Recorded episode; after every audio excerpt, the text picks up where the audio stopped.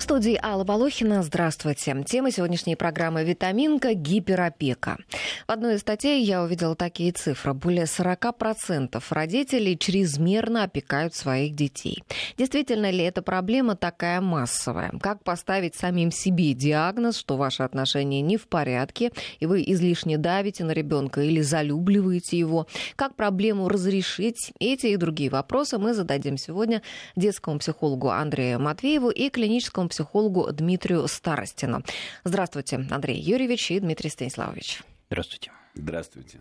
Наших слушателей я тоже приглашаю подключаться к разговору. Звоните нам по телефону 232-1559, код Москвы 495, WhatsApp и Viber плюс 7 903 170 63 63. Это для ваших бесплатных сообщений, не для звонков. И смс-портал 5533. Первым словом пишите «Вести».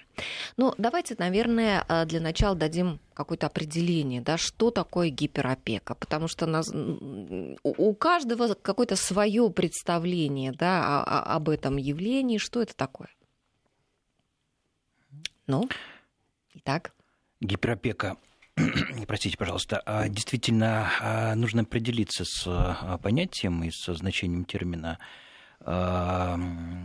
Речь идет прежде всего про поведение родителей в отношении детей – ну, ну, понятно, ну или что... бабушек, дедушек, да, в общем, а, старшего или, поколения. Или, или тех людей, которые заботятся о детях. А, и а, гиперопека, прежде всего, она характеризуется контролем, который распространяется на большую часть сегмента жизни и поведения детей.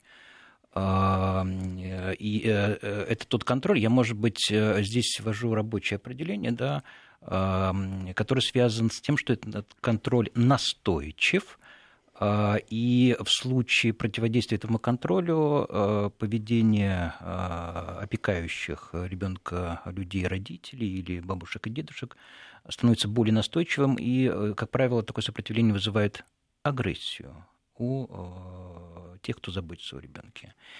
Понятно, что можно дополнительно еще уточнить. Я думаю, что мы в ходе нашей сегодняшней беседы это сделаем. Да, да, поддержу э, Дмитрия, да, что для того, чтобы, ну, просто объяснить, да, гиперопекой мы будем называть а, подавление а, со стороны родителей проявлений а, в поведении ребенка, Подавление что? Чего? Самостоятельности? А, ну, про, да, мы вот как раз, знаете, можем постепенно идти, как раз что подавляется. И не просто самостоятельности, а я бы ввел э, понятие для родителя таких неадекватных для этого ребенка, для или для этого возраста, или для этих ситуаций, ну, э, каких-то а, черт поведения. Uh-huh. И вот мы можем как раз сегодня поговорить о том, почему у родителей возникает понимание о том, что они вроде ненормальные а, формы проявления, почему он считает, что это надо проявлять. И Нет, как... родители обычно считают, что они-то нормально все правильно делают, а вот со стороны иногда окружающие, да, значит, там могут делать либо какие-то там намеки, замечания там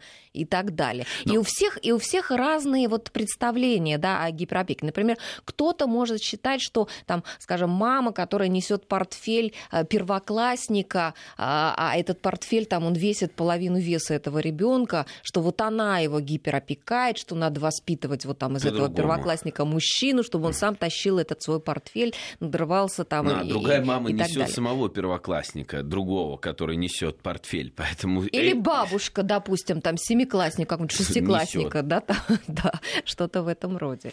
Но смотрите, есть же еще понятие гипоопеки. В психологии разделяется, и кроме гиперопеки, да, есть э, и можно сказать в чем-то противоположное понятие гипоопеки, когда а, недостаточная забота о ребенке осуществляется со стороны родителей. Вот. И сегодня мы будем э, говорить о том, что, как ни удивительно, но в а, базисе, да, и в причинах возникновения иногда лежат, как правило, одинаковые причины, хотя они просто проявляются по-разному. Это любопытно, да. Ибо, с вашего позволения, еще добавил, э, еще есть такое явление, сочетание гиперопеки с гипоопекой, да, это достаточно э, любопытное явление. А вот можно вот сразу с примерами, чтобы было понятно, как это все сочетается? Ну, например, родители очень сильно вкладываются, инвестируются в какое-то определенное занятие э, ребенка, ну, например, да, математика, да, при этом они забрасывают все остальные сегменты жизни э, в сторону э, полного пренебрежения. То есть они считают, что ребенок должен с утра до вечера решать примеры, да, а какие-то его другие там э, желания, там как-то во что-то там поиграть, допустим. Ну да, здесь можно говорить, я э, там подчеркну э, коллегу, когда мы говорим о том, что родители избирательно что-то опекают, что им особенно близко и интересно, а что-то вообще игнорируют. Если а, еще, например, позволите привести пример, то есть так называемая доминирующая гиперопека, в которой ребенок воспринимается нарушителем, то есть в таком восприятии. И здесь мы подходим к такой важной фразе, а, понятию образ ребенка. Вот у каждого родителя, даже, кстати, у можно сказать, даже не молодых, а у молодых людей, у которых даже еще нет ребенка, есть такое а, в их мышлении а, понятие, как образ ребенка, каким он должен быть, каким он у них будет, и он с нами этот а, образ ребенка идет всю жизнь, вот, и как раз когда а, реальный ребенок в своем поведении начинает а, не совпадать, не совпадать с а, тем образом, который есть, да, то у меня здесь начинают уже, как у родителей, появляться возможности выбора. И вот а, что я могу сделать? Я могу, например, подавлять проявление ребенка, который в этот образ не входит. Вот, и тогда это будет гиперопека. Или могу отказаться а, от подавления, и это будет недостаточно опек. Я, наоборот, возьму такую дистанцию, и, знаете, есть такие примеры, вот к ребенку сразу как взрослому, с ним уже начинают вести э, разговор вроде бы на равных, и он с самого начала начинает нести на себя бремя э, проблем, которые не должны дети нести. Это проявление гипоопеки или гиперопеки. Как только ребенок даже может с самого глубокого детство начинает проявлять самостоятельность, другую точку зрения, ну, точку зрения, это я уже говорю, там, у взрослых, ну, какое-то поведение отличное от родителей, то э, некоторые родители начинают активно это подавлять, э, причем очень интересный способ, как это они оправдывают. Например, один из э, таких э, любимых э, способов легимитизации подавления – это болезни ребенка. То есть у кого-то придумываются, у кого-то раздувается а, из а, несущественных А мы даже проблем. можем с вами вспомнить, да, вот известный же фильм а, по а, повести а, Павла Санаева, а, да, как же называется, похоронить меня за а, плинтусом, это правда? С Хабенским, нет? А, вот я не помню. А, нет, ге... это Иванов, ге... географ Глобус пропил, да. Да, а, где бабушка, ребенок воспитывался у бабушки, и а, бабушка бесконечно, бесконечно ребенка лечила, залечивала, угу. водила, пока не там вставала в очередь э, к гомеопатам там на полгода там вперед, да, и так далее. Ну, да и, да, ребенок, то есть был просто с ног до головы залечен, и таким образом она просто покалечен. чувствовала, да, он безусловно, конечно, был покалечен, совершенно были нездоровые отношения, и она таким образом чувствовала э, себя нужной просто. Ну да, видите, вы подходите к причинам а, возникновения гиперопеки, а, там чувство нужности. Иногда а, можно сюда добавить и более, ну такие глубокие причины, а, например, такие очень большие страхи, а, которые возникают у родителей или у старших бабушек и дедушек, потому что мы все понимаем, что когда ребенок появляется в семье, то ну, экзистенциальные психологи говорят, что в этот момент э, как бы страх смерти, он выходит из человека, и он переносится на его ребенка. То есть он уже, это же продолжение жизни, и вот у этой позитивной коннотации, что ребенок это продолжение нас, продолжение жизни, есть и оборотная сторона, что наша смерть тогда находится в ребенке, и мы начинаем не, о себе не так переживать, как мы начинаем переживать о ребенке, как э, можно сказать у Кощея смерть где находилась? У него находилась в, в, на кончике игла. В, в яйце, в яйце, яйцо в утке. Да, угу. а у этой бабушки получается, что ее здоровье, ее нужность, ее, в принципе, жизнь, смысл жизни находится в этом ребенке. И, конечно, бабушка будет недовольна, что этот ребенок захочет сам распоряжаться бабушкиной жизнью, заключенной в нем. Вот такой иногда сложный. Такой перенос, какой интересный. А вот я прочла о том, что вообще существует два вида гиперопеки. Э, значит, в одну, одну, один вид это когда родители сверхзаботливы, когда они слишком там как-то мягкие к ребенку, да. его очень сильно любят и так далее. А другой вид, когда родители э, диктаторы когда они вот только диктуют э, свою волю, ребенок только должен ему да, подчиняться. Это, мы их называем первый потворствующий, о котором вы рассказали. То есть ребенок становится в центре системы мироздания. мироздания всего всей вселенной а, э, к нему не применяются ни требования никакие наказания но на самом деле таким образом родитель и для себя стирает вот эту непохожесть ребенка на тот образ, который есть у него в голове, да? То есть, если я откажусь от того, чтобы своего ребенка в чем-то ограничивать, то он таким образом вроде бы будет в моей голове таким, которым он должен быть. Это такой хитрый способ. Как все запутано. Ну, а как? Поэтому мы сюда и пришли вам и нашим э, э, радиослушателям помочь. А второй, а, когда вы сказали диктатор, это пример такой доминирующей гиперопеки, где ребенок воспринимается как нарушителем. Вот у, возможно, у той бабушки, о которой вы рассказали, у которой есть четкие правила, как ребенок должен жить то ребенок, естественно, мог быть только нарушителем. Почему? Мы, кстати, часто, наверное, говорим баб... о бабушках, потому что, ну, особенно если мы поговорим о подростках, можно представить, что образ жизни бабушки и современных подростков отличался. И поэтому тут сложно бабушке справиться с, тем, э, с теми изменениями, которые есть. Кстати, вот о бабушке. Мне сразу вот в качестве примера вспоминается, знаете, один сюжет из Яралаша, когда э, «Бегу, Витенька, бегу, маленький». Э, Татьяна Пельцер играла бабушку, и, значит, она прибегала к внуку, вытирала ему там носик и убегала обратно. И mm. вот он так ей там в подростковом возрасте, он им там кричал ей там «бабушка», она там прибегала а, к нему. Да. И в конце концов, последний там заканчивался этот сюжет тем, что э, приезжал такой здоровый такой мужик на КамАЗе во двор, въезжал, кричал «Бабушка!» И она им кричала «Бегу, Витенька, бегу, маленький!» И взбиралась, значит, там по колесу огромному на этот КамАЗ, вытирал ему носик. А вот в... это потворствующий. Вот это яркий пример потворствующей гиперопеки, когда любая потребность ребенка э, должна быть очень э, там, быстро и через, как бы... Раньше, чем он даже захотел, ну, да, удовлетворена. Ну, помните тот известный анекдот, когда там э, бабушка такая же зовет внучика домой, да, и говорит, «Э, Сима, иди домой. Он говорит, я проголодался, нет, ты замерз. Да, да, да. Вот. да, Это, опять а же... вот это, это, это какая? Это, это диктат или нет, это нет? Нет, это потворствующее. Угу. То есть, когда любая потребность ребенка, она должна быть сразу удовлетворена. Этот Васечка захотел поесть, ему сразу кучу пирожков. Он подумал о том, что он хочет попить, у него уже есть попить. Вот. И вот когда мы полностью любую потребность ребенка удовлетворяем, то мы таким образом как раз и стираем границу между тем, что ребенку действительно надо, между тем, что он хочет. И здесь можно э, обратиться клиническим случаем, к чему это может привести, да, что если я любую потребность буду удовлетворять ребенка, то, наверное, хорошо ребенку от этого не станет. Ну а как станет? Вот расскажите. Знаете, я бы немножко для того, чтобы э, обострить дискуссию, э, высказал следующее, да, вот мы заговорили про э, потворствующую гиперопеку, действительно есть такое понятие. А, давно я себя ловлю на мысли, что я в своей практике такого не видел. Это а, сейчас уже родители отошли? А, родители стали более просвещенными я, я, или почему? Я, я, собственно, сам себе задаю вопрос, а почему, значит, а про, про это, ну, скажем так, да, в нашем дискурсе э, говорится часто, а я в своем опыте клиническом этого не видел. No.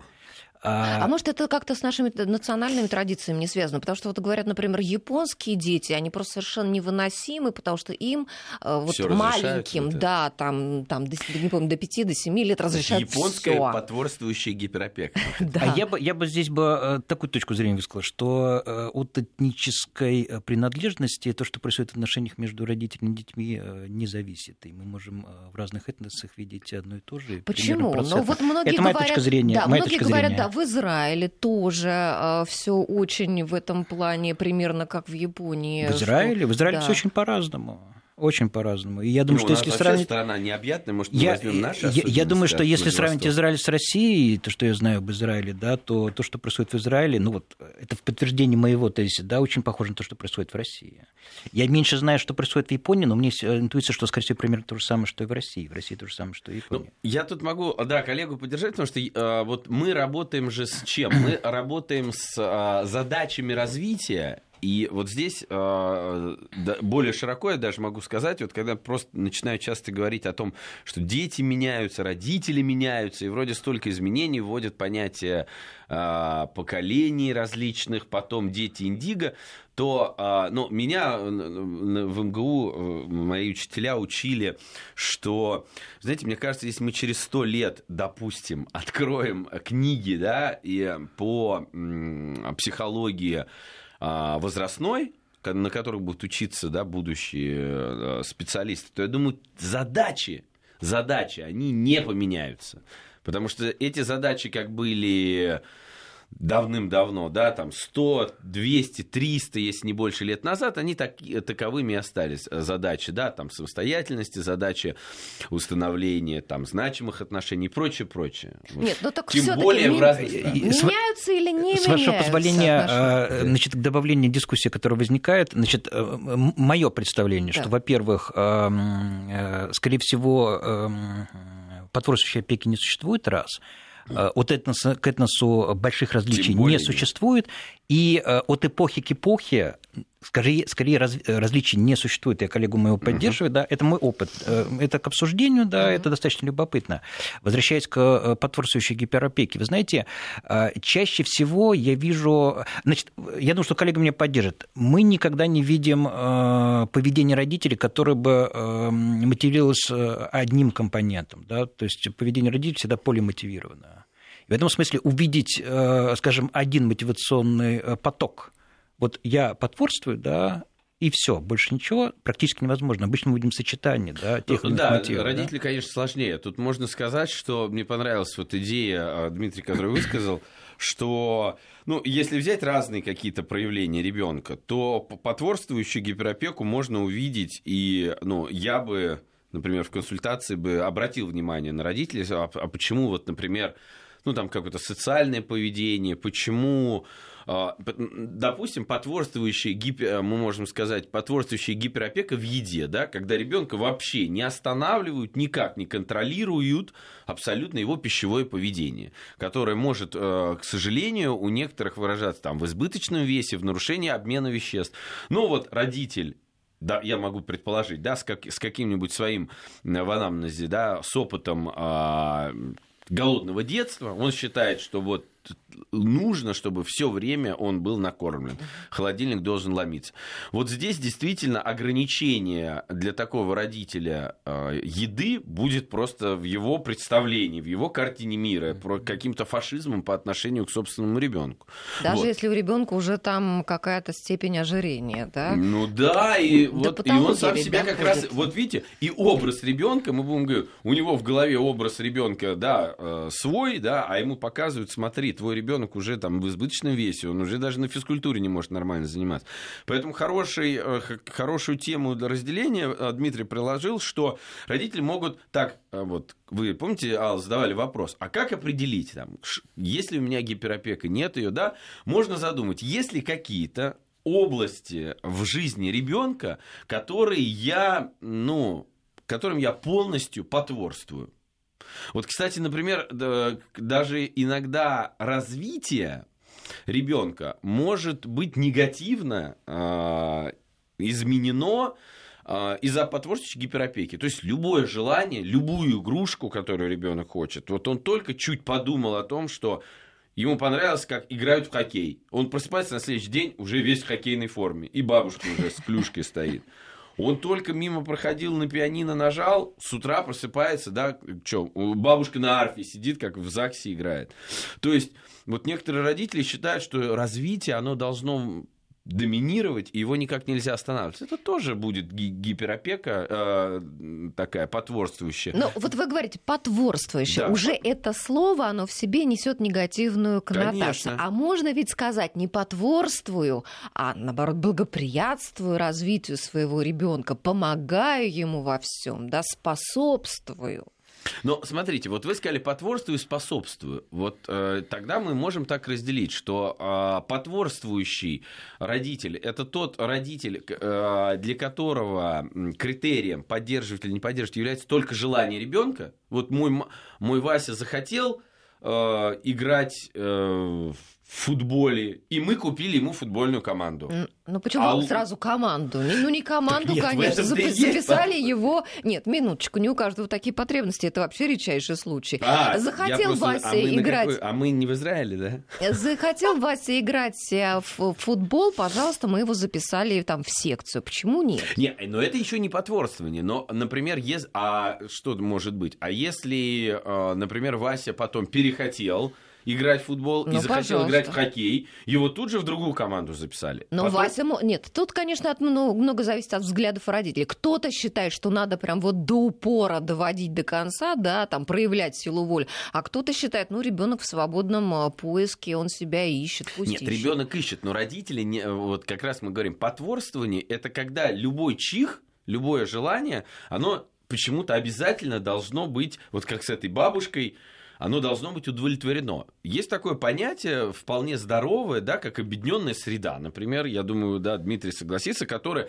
стимулирует креативность. Когда... Обед... Объединенная? Да, объединенная среда, угу. когда у вас не такое большое количество игрушек, и вы должны придумывать с этими игрушками ролевые игры. А когда у вас этих игрушек навалом, то и у вас уже не будет креативности, не будет развития.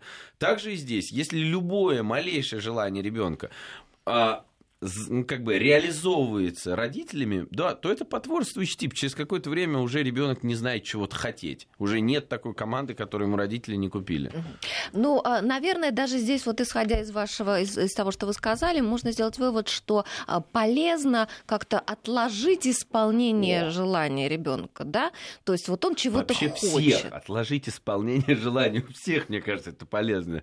У нас же есть как это, да, стимул, реакция, ну, чуть отсрочка отсрочные. Нам э, природа дала мозг для того, чтобы у нас отсрочка была, задержка, оттормаживание называется. По-моему, мы э, начинаем выходить в область э, нашего обсуждения, где вопрос о том, как ограничить ребенка, да, и как его, что я не знаю, ну вот, кстати, исполнение желания ребенка это даже можно просто отдельные темы да. программы взять. Да, мы немножко от гиперопеки отклонились. А сейчас мы должны прерваться на новости буквально на полторы минуты. А, друзья, я напоминаю, что наши слушатели могут участвовать в разговоре. А, звоните нам по телефону 232 15 59, код Москвы 495, WhatsApp и Viber плюс 7 903 170 63. Мы обсуждаем сегодня проблему гиперопеки. Витаминка. Чтобы ваш ребенок был здоров. Итак, я напоминаю, у нас в студии сегодня детский психолог Андрей Матвеев и клинический психолог Дмитрий Старостин. Мы обсуждаем проблему гиперопеки. А э, давайте, может быть, теперь уже поговорим о причинах, да, ведь множество причин, да, и, наверное, многие причины, они кроются в детстве самих э, родителей, самих вот опекающих, там, бабушек, дедушек. Что это было за детство, что оно вот их сподвигает своих детей вот так гиперопекать? Они были недолюблены или что с ними было? Можно начать с клинических примеров каких-то, да, если... Вы знаете, с моей точки зрения, вы сразу задаете глубокий вопрос очень, а, э, требующий э, разговора о генетических связях, то есть я имею в виду связях э, настоящего и прошлого. Я бы, может быть, начал бы с более близкого, но мне кажется, важного момента, собственно, собственно а в чем текущая мотивация родителей находиться в ситуации гиперопеки? Сейчас в широком смысле слова. Ну, да? мы уже, мы уже... Зачем сейчас запрещать? А, да. Мы уже говорили о том, что боя, э, как бы переносится на ребенка, да, вот ребенок это моя жизнь теперь, да, и вот его надо моя охранять. Моя жизнь в ребенке, и если с ним что-то случится, тогда моя жизнь потеряет смысл. Да. Но с другой стороны, а такой вещи недостаточно для того, чтобы, ну, я действительно следил за этим э, яичком, в котором иголочка моей ну жизни и, находится. Да. А вот здесь речь идет о наших специальных познаниях. Да, значит, первое, с чем мы сталкиваемся, э, с э, явным содержанием тревоги, да, и родители нам нужно, могут э, дать отчет, да, ну вот я боюсь, что ребенок заболеет, а, а дальше что? Ну, а вот много лихих людей вокруг. Давайте с болезни начнем. Это интересно, да. Потом про лихих людей тоже можем поговорить, да. Заболеет какой-то опасной болезнью, это повредит здоровью, умрет. Да? А, или э, ну, умрет, да, это действительно связано с тем, что все-таки это наша надежда, а ребенок единственный, и это наше, о чем говорил коллега, продолжение да, в будущее. А, это то, о чем нам э, дают отчет это то, о чем нам дают э, отчет родители, но а, если попытаться чуть глубже э, исследовать мотивацию, то окажется, что все не так просто. А, и здесь а, нам наша психологическая наука, ну, я немножко кавычу слово наука, да, говорит о том, что есть открытое содержание мотивации, а есть скрытое латентное содержание мотивации, которое чаще всего и не осознается. Вот это все очень научно. Я, предлаг... я предлагаю, в силу того, что у нас остается мало очень времени уже до конца программы, более в практику углубиться, дать каких-то более полезных советов родителям, чтобы они понимали причины, почему они так делают, как, как э, с этим бороться, как ну, перестать смотрите, это если делать. Э, мы хотим, э, например, очень просто определить, насколько я опекаю ребенка, то можно э, есть такое понятие светофор правил для ребенка. Желтый, красный, зеленый. Зеленый то, что ребенку можно и где он не обязан вот со мной, как со взрослым, советоваться, то есть полностью выбирает только он. Желтый, ну там еще более подробный, где он должен со мной советоваться, вроде частично разрешено, и красный, что ему запрещено. Ну вот, и теперь самое интересное. Вот сядьте с ребенком, у меня в практике такой есть, мы с родителями, и заполните такой светофор, светофор правил. Так вот, есть некоторые семьи, когда я их прошу заполнить э, зеленую зону и спросить, что же ребенок может делать, не советуя с вами, сам выбирать. Там вообще ничего не оказывает. Он может, э, ну, не он потом, Какую ну, он может просто заснуть. Сегодня? Нет, заснуть, не заснуть. Нет, нет, ну, ну надо заснуть обязательно раньше 10.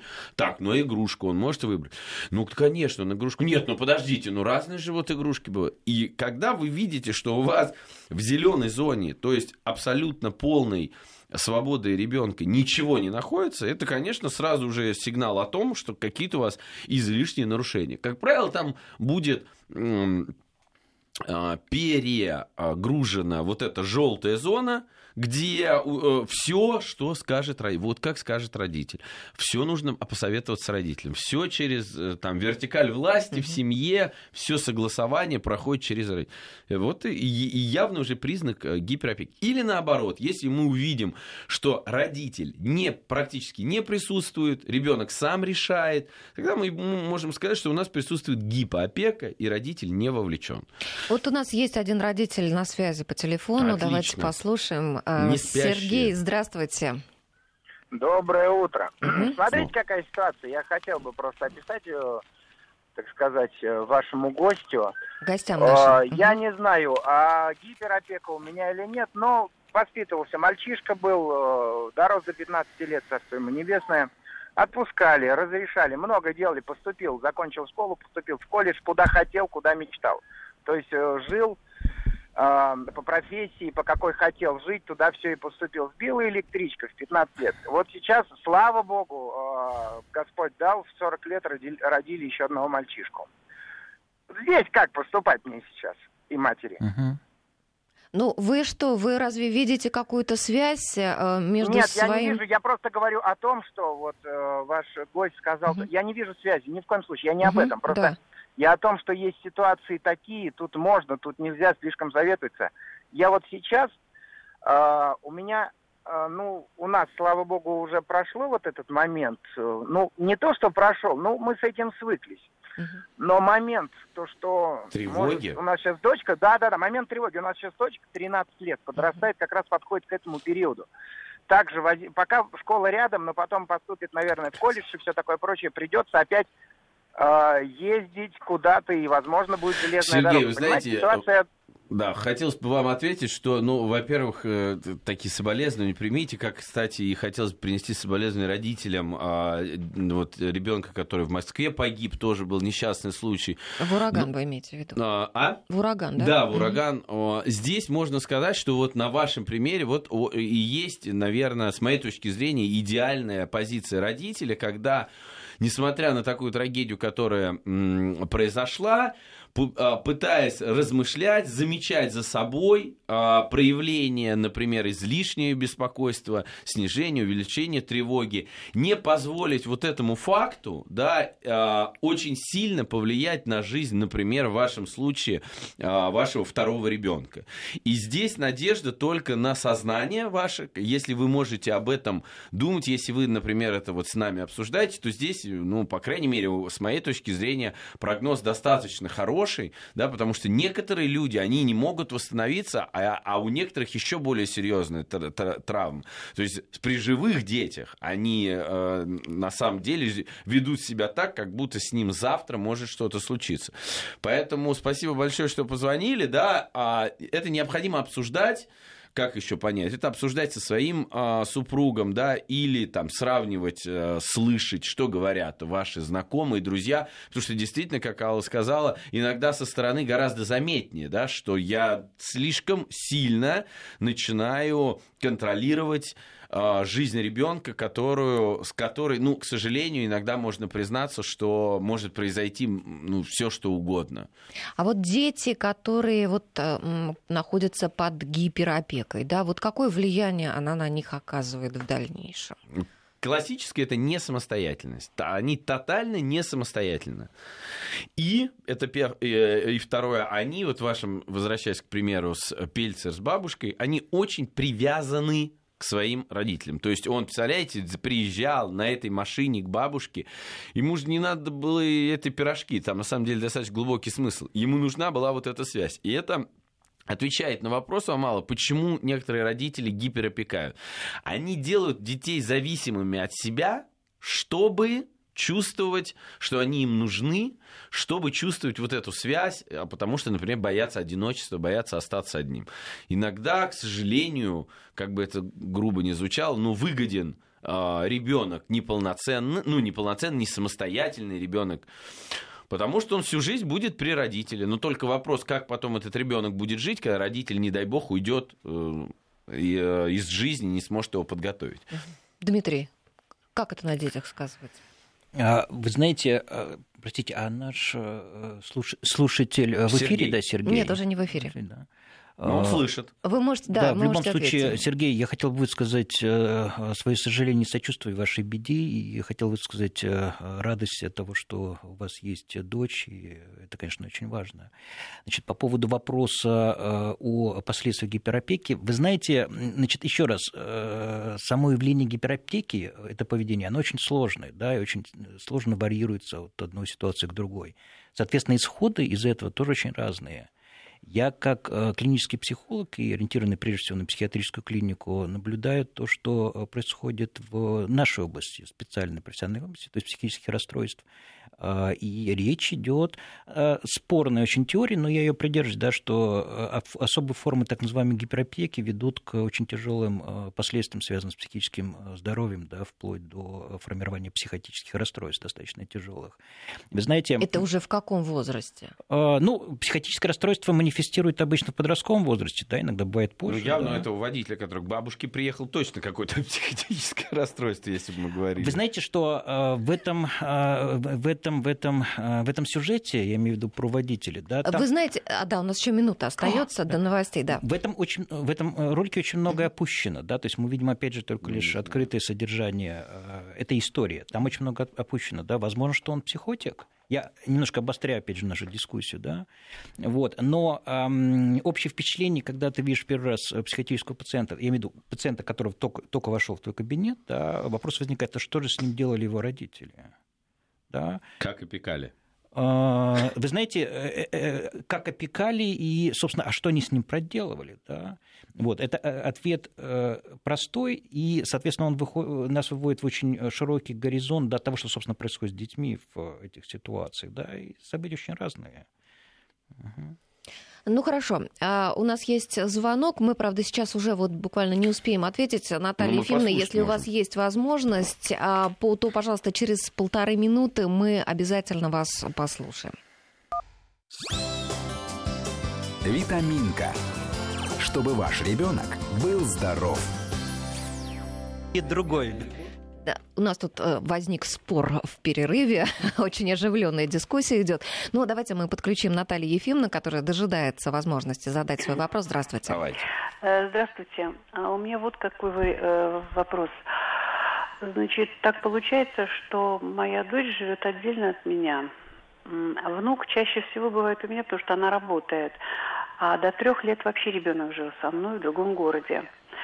И моя дочь, она вообще паникерша. В каком плане? Она постоянно боится, что его кто-то ударит, кто-то нападет, кто-то украдет.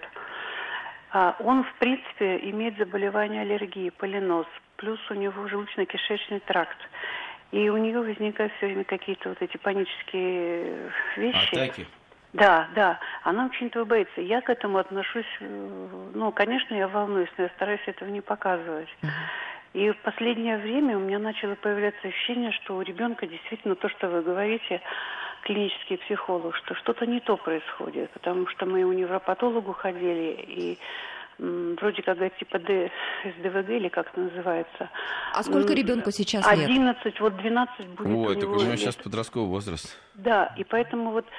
э, Что делать? Да, Наталья Ефимовна? Да, да, что вот. Я бы хотела, в принципе, проконсультироваться именно где-то вот в какой-то вот как клинический психолог. Ну, давайте вот- послушаем сейчас Наталья Евгеньевна, что скажут как раз вот два специалиста у нас э, с разных сторон, да, с одной стороны психолог детский, с другой клинический психолог. А, Господа, что скажете в этой Ну, ситуации? Наталья Ефимовна, хочется вам сказать, что спасибо большое, что вы защищаете ребенка от чрезмерной любви э, мамы, и это э, действительно, я понимаю, что вам дается сложно. Второе, вы правильно сказали, рекомендую вам по месту, где вы находитесь, сходить на консультацию к э, детскому психологу, да, и получить от него, ну, более а, профессиональный и по вашей ситуации более точный ответ, что делать, потому что действительно, если даже вы замечаете, что ваша дочь излишне а, внимательна и слишком а, Опекает. придирчиво относится, да, то это может составить проблему. Ну, а это здесь не маме ли нужно идти к психологу? Вот Гиперопекаемые родители не, не любят ходить. Им кажется, все, у них дети пытаются убежать, а бабушки им иногда, вот как Наталья Ефимовна говорят, что-то ты слишком уже а, его залюбила. А, При гиперопеке сами, а, у самих родителей, вы, по-моему, в самом начале, Алла, говорили, у них проблем нет. Они как бы говорят, слушайте, ну у меня-то все нормально, просто единственная наша проблема, он не слушается. Ко мне иногда приходили родители, которые и хотели использовать еще психолога для того, чтобы вы он... ему скажите, Да, чтобы да, он да. э, слушал. Вы ему скажите, что так нельзя, что все-таки в его возрасте нормальные дети с подро- со своими друзьями уже не гуляют. Они с, с родителями проводят время. Вот и такие приходили. Э, Что Слушательница Наталья Ефимовна? Да. Наталья Наталья Ефимовна, да. Наталья Ефимовна, ну вот то, что вы перечислили, э, это э, клинические признаки э, неблагополучия у вашего внука, да, и э, есть основания для того, чтобы обратиться к э, специалистам, то есть речь идет о э, психологе, консультации психолога и, возможно, у психиатра. Давайте так, когда я говорю про психиатра, я говорю исключительно в положительном смысле слова, да, то есть это тот э, специалист, который может обеспечить быструю и эффективную помощь для ребенка. Не в том смысле, чтобы поставить клеймо, да, он э, болен, да, и значит, его нужно сдать куда-нибудь, да. Вот. Эм, э, То, что касается помощи, э, стандартный, э, стандартный набор, да, это прежде всего консультирование для родителей, прежде всего, да. Второе – это определение показаний к психотерапии и к фармакотерапии для ребенка. Да? И третье – это, эм, возможно, э, консультирование для э, тех близких, которые находятся в контакте с ребенком, который принимает активное участие в жизни ребенка. Да? Ну, а если вот, допустим, бабушка пойдет с ребенком к какому-то специалисту, а мама будет против? Вы знаете, что самый оптимальный вариант, чтобы сначала к специалисту пришла мама. Возможно, что мама с бабушкой, да, с этого все должно начинаться. Потом, э, отталкиваясь от того, что там есть, да, мы решаем, как действовать дальше. Ну, бабушка может прийти с мамой, как э, мама с ребенком. То есть она может привести свою дочь Да. к психологу. Ну, она ему скажет: Здравствуйте, мне там 65, э, моей дочке Ну, понятно. 40. Ну, мы чуть опоздали, извините. Нет, ну а если, допустим, Пробки. вот бабушка пойдет с внуком вместе к, там, к психологу или к э, психиатру, там, кому-то, да, а, и, и у нее возникнет конфликт с дочерью, потому что дочь скажет, почему ты водила Ну, моего смотрите, ребенка? я услышал вопрос, Ну, во-первых, если бабушка может привести внука, может быть, э, детский психолог может провести беседу, может провести тестирование, которое потом бабушке даст какие-то факты в разговоре с, с мамой. Потому что иногда гиперопекаемые родители настолько закрыты и глухи, что пока им не принесешь какую-то уже справку, только не справку от родителей, как понятно, в школе, да. а справку от психолога, только тогда они могут задуматься. Да, кстати, вот когда вы спрашиваете, а как определить? И вот мы в конце программы можем уже давать практические советы, что вот а, кто такой мой ребенок? Вот а, попытаться его описать и сравнить. Как его опишете вы, например, как его опишет ваш супруг, бабушка, например, учительница в школе. И первый звоночек, что у меня может быть гиперопека, если мое представление о ребенке очень сильно отличается от того, который дает, например, воспитатель в детском саду, э, учитель Учитель. в школе или тренер. Ну, там, да, тренер. Лучше все-таки брать независимых. Это первая рекомендация. То есть попробуйте так себя определить. Вторая особенность. Э, то есть второй совет. Определите, пожалуйста, характер вашего ребенка. Это тоже может вам помочь сделать, например, детский психолог или есть книжки, в которых очень хорошо написано, например, книги Юлии Борисовны Гиппенрейтер. У нас разные характеры. Это живая книжка, где вы можете прочитать и увидеть, каким является ваш ребенок, ну, можно так сказать, объективно, по э, своим проявлениям характера. И там будет написано, каким образом необходимо с таким ребенком взаимодействовать. Это тоже а, позволит откорректировать родительский стиль воспитания, который уже будет основываться не на образе вашем в голове или ваших представлениях, а на какой-то научной да, базе, которая изложена. Ну, а можно ли, а, допустим, вот если ты там травмировал своей там этой чрезмерной опекой, любовью ребенка, ребенка там сколько-то лет, да, потом вдруг ты это осознал, вот можно все вот это да, действие, вот это все нивелировать. Или ребенок будет всю оставшуюся жизнь там, ходить к психотерапевту. Ну, вы знаете, к психотерапевту я вообще всем бы ходил, советовал хотя бы периодически ходить, и сам хожу к психотерапевту. Вот. Поэтому а, это можно сделать, потому что наши отношения с родителями, они продолжаются даже э, вот, на психологическом, на ментальном уровне, даже после смерти родителей. Они в нашей нашей жизни очень значимым является. Поэтому, если вы почувствовали, узнали поздно, да, что вы каким-то образом травмировали ребенка или слишком его опекали э, неадекватно, и это принесло ему травму, да, можно подумать, каким образом это разрешить, и в ваших последующих отношениях вы можете это откорректировать, чтобы он не передавал эти травмы дальше уже вашим внукам. Угу.